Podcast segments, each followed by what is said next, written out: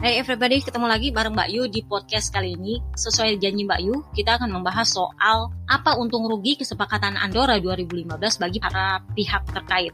Kalau kalian uh, fans baru atau baru dengar podcast ini atau belum tahu apa itu kesepakatan Andorra, kalian bisa mundur ke dua podcast sebelum ini.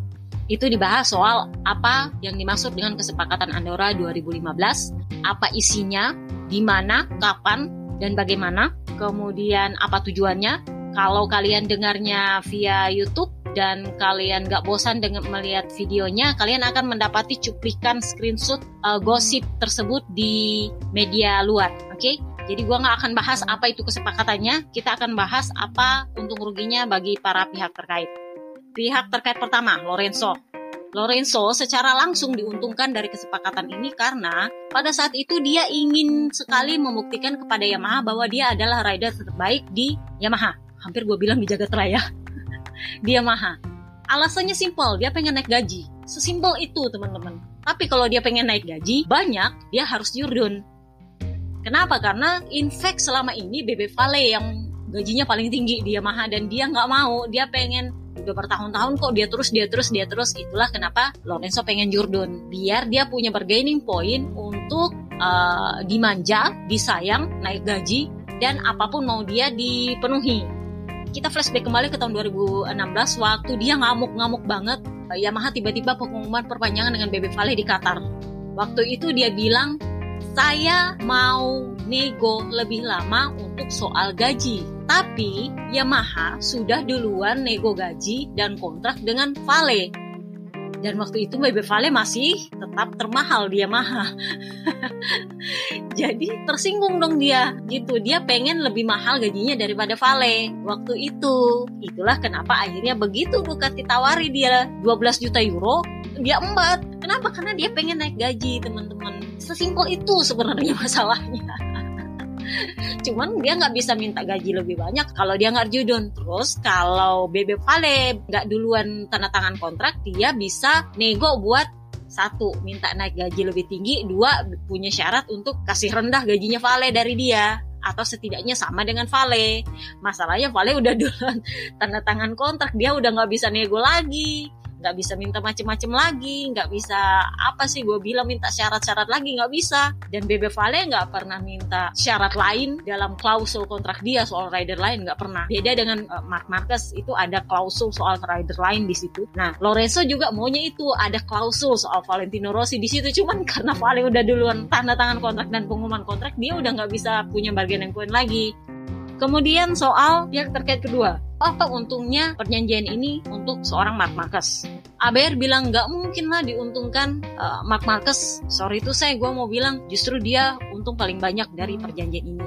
Yang pertama dia berhasil mengganggu dalam tanda kutip image dari Valentino Rossi yang awalnya baik bersih dia kotori dengan anggapan bahwa dia nendang meskipun sampai sekarang belum terbukti itu nendangnya di mana ke mana dan bagaimana entah kemarin argumentasinya pakai uh, kaki nyelip di rem lah dan segala macam. Kalau menurut gue pribadi itu karena gue juga waktu itu ada di sana juga kalau menurut gue pribadi itu karena reaksi Marcus kaget dengan kaki Bebe Vale waktu nikung.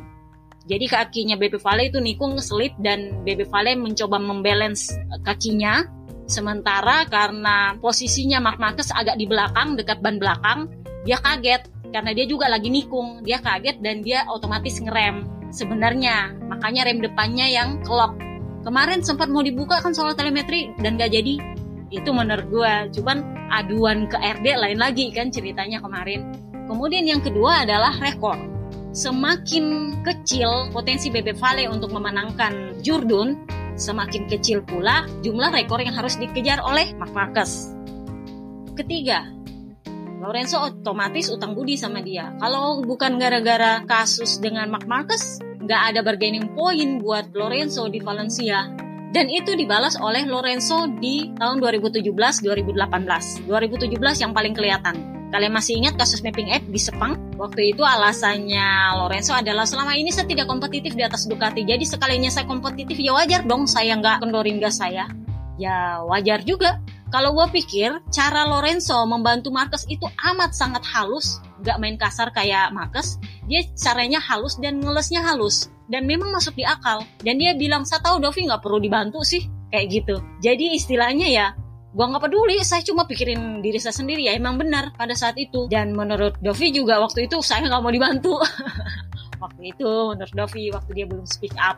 Nah itu juga kentara di Valencia kalau dalam tanda kutip mapping egg-nya itu keluar ada sekitar dua atau tiga kali ya tapi Lorenzo dalam tanda kutip kelihatan seperti menghalang-halangi Dovi. Nah, ngelesnya Lorenzo waktu itu adalah dia memberikan slip streaming untuk Dovi. Dan Dovi cilakanya membenarkan, dia bilang ban gua udah habis. Jadi ya istilahnya saling menutupi. Waktu itu mereka kelihatan seperti teammate yang kompak. Nanti belakangan ini baru ketahuan bahwa ternyata mereka sebenarnya juga ribut di dalam tim si Dovi ternyata sirik sama Lorenzo. Baru ketahuan sekarang kan, si Dovi berusaha mempertahankan image bahwa dia itu kalem, cool, dan segala macem. Belakangan baru ketahuan bahwa ternyata dia sirik sama Lorenzo, tapi dia diem-diem aja. Jadi ya itu keuntungannya Mark Marcus di luar dari uh, keuntungan lainnya bahwa Lorenzo pensiun dini karena cedera di Honda. Jadi sudah clear ya, apa untungnya untuk Lorenzo, apa untungnya untuk Mark Marquez, lalu apa untungnya untuk Dorna. Ini bicara soal new icon. Selama ini, MotoGP adalah Valentino Rossi. Masalahnya adalah Valentino Rossi sudah tua. Kalau sudah tua artinya mau pensiun. Terus kalau pensiun yang nonton siapa? Sementara Valentino Rossi membesarkan olahraga ini menarik segitu banyak orang untuk tertarik pada dunia balap motor yang belum apa-apa waktu dia masih baru bergabung sampai ke saat ini yang tiap mereka gelar di sirkuit itu nggak pernah nggak penuh. Jadi kalau misalnya Valentino Rossi pensiun ini gimana caranya? Jadi dulu pikirnya Dorna ini adalah masalah rekor jadi Baby Vale kan rekornya masih 9. Nah, itu yang mereka mencoba menggantikan dengan New Icon yang kalau bisa rekornya melewati Baby Vale agar tercipta New Icon bahwa MotoGP adalah bla bla bla, bukan lagi MotoGP adalah Valentino Rossi. Skenario-nya mereka.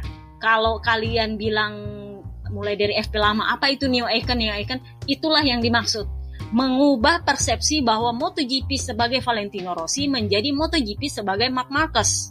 Jadi yang penting rekornya Valentino Rossi nggak nambah karena kalau nambah tambah ribet untuk mengubah persepsi itu. Sementara Bebe Vale usianya sudah tidak muda dan kalau dia pensiun mau dapat duit dari mana Dorna?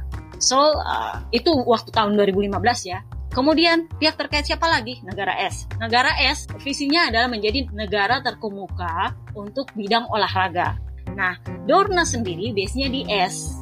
Itulah kenapa kalau kalian lihat sirkuit yang mengadakan race itu lebih banyak di S daripada di negara lain karena memang itu base-nya. Mereka lebih gampang lobbynya karena itu hanya urusan dengan pemerintah. Jadi kalau sisa izin dan segala macam ngomong aja sama pemerintah. Pemerintah support full untuk mereka. Jadi kalau untuk menurut KTPS terserah deh siapa yang mau mau jurdun di situ yang penting KTP-nya S. Kenapa? Karena mereka ingin mengubah persepsi bahwa dunia balap motor ini identik dengan KTPS. Sama seperti bola identik dengan KTPS. Kalian ingat dulu Serie A begitu populer sampai akhirnya dirubah menjadi Liga Spanyol. Oke? Okay? Itulah yang mereka ingin rubah.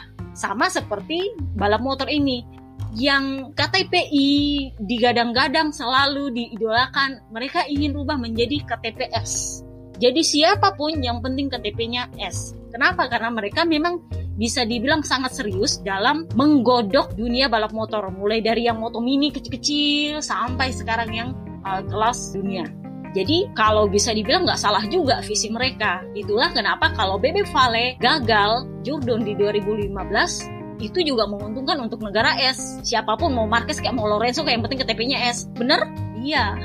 Jadi sudah clear ya siapa aja pihak terkait yang uh, diuntungkan, yang dirugikan ya jelas BB Vale itu aja sih. Sponsor sponsor sih nggak rugi kalau menurut gue karena apa? Justru pemberitaan semakin besar dan semakin besar dan sponsor makin banyak. Mau apa pun ceritanya BB Vale tetap yang jadi perhatian. Eh, kalau jadi sponsor mah nggak pusing. Mau positif mau negatif selama itu masih tetap Valentino Rossi no matter duit tetap ada oke okay? jadi sudah clear ya siapa aja yang diuntungkan dengan kesepakatan Andorra 2015 siapa yang paling diuntungkan dan siapa yang untungnya paling dikit. See you next time guys. Besok-besok kita akan bahas soal uh, tes Qatar 2021 apa dan kenapa. See you next time guys. Bye bye.